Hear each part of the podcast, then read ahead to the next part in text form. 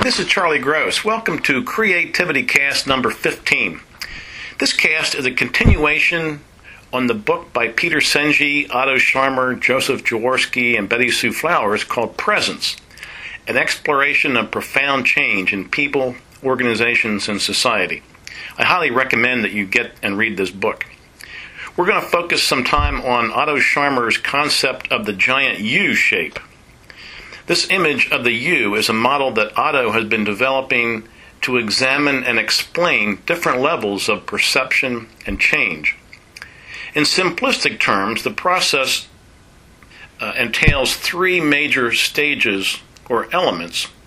The first is located at the top left of the U, and it is observe, observe, observe. Become one with the world. The second is at the bottom of the U and is retreat and reflect. Allow the inner knowing to emerge.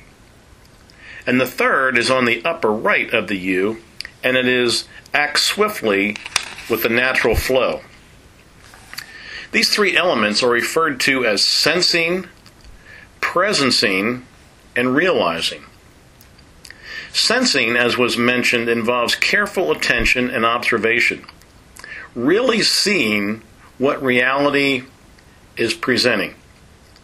The difficulty in this step is not to see through the same old filters and prejudices that we've formed through life experiences. Trying to bracket or step out of old sensing and seeing patterns is very hard work.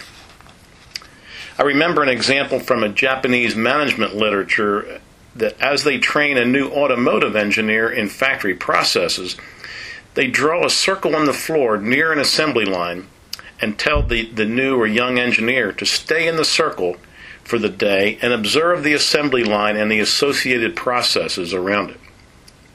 It's focused attention.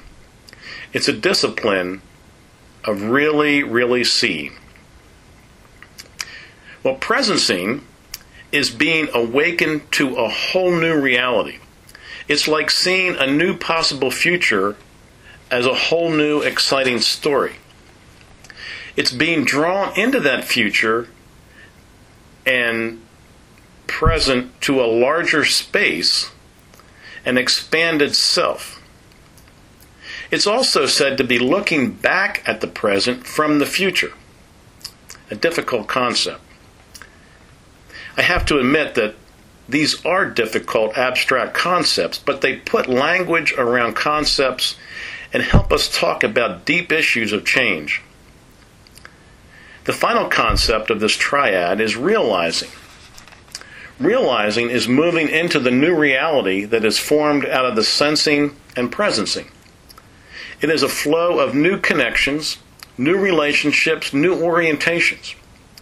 It's like a new symphony being played with just the right timing, melodies, and instruments. When the string section blends with the keyboard and the brass emer- uh, merges melodiously with the percussion section, stirring music emerges. This is a picture of realizing change. A core principle in the theory of the U has to do with the relationship between us as observers and actors and the world in which we operate. The key question is what does it mean to act in the world and not on the world? The U theory suggests a stance of co creation between the individual and the larger world.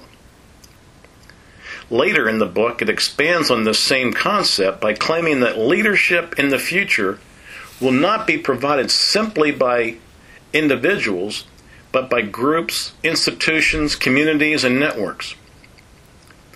The U theory shows us that the future can emerge from within a group. For me personally, I find this theory fascinating and fitting, for I have never felt like a wise, expert, or traditional leader. I continue to rely on the chorus of highly talented voices that surround me to sing just the right anthem for our time. May God bless you this week and looking forward to our next cast. Bye bye.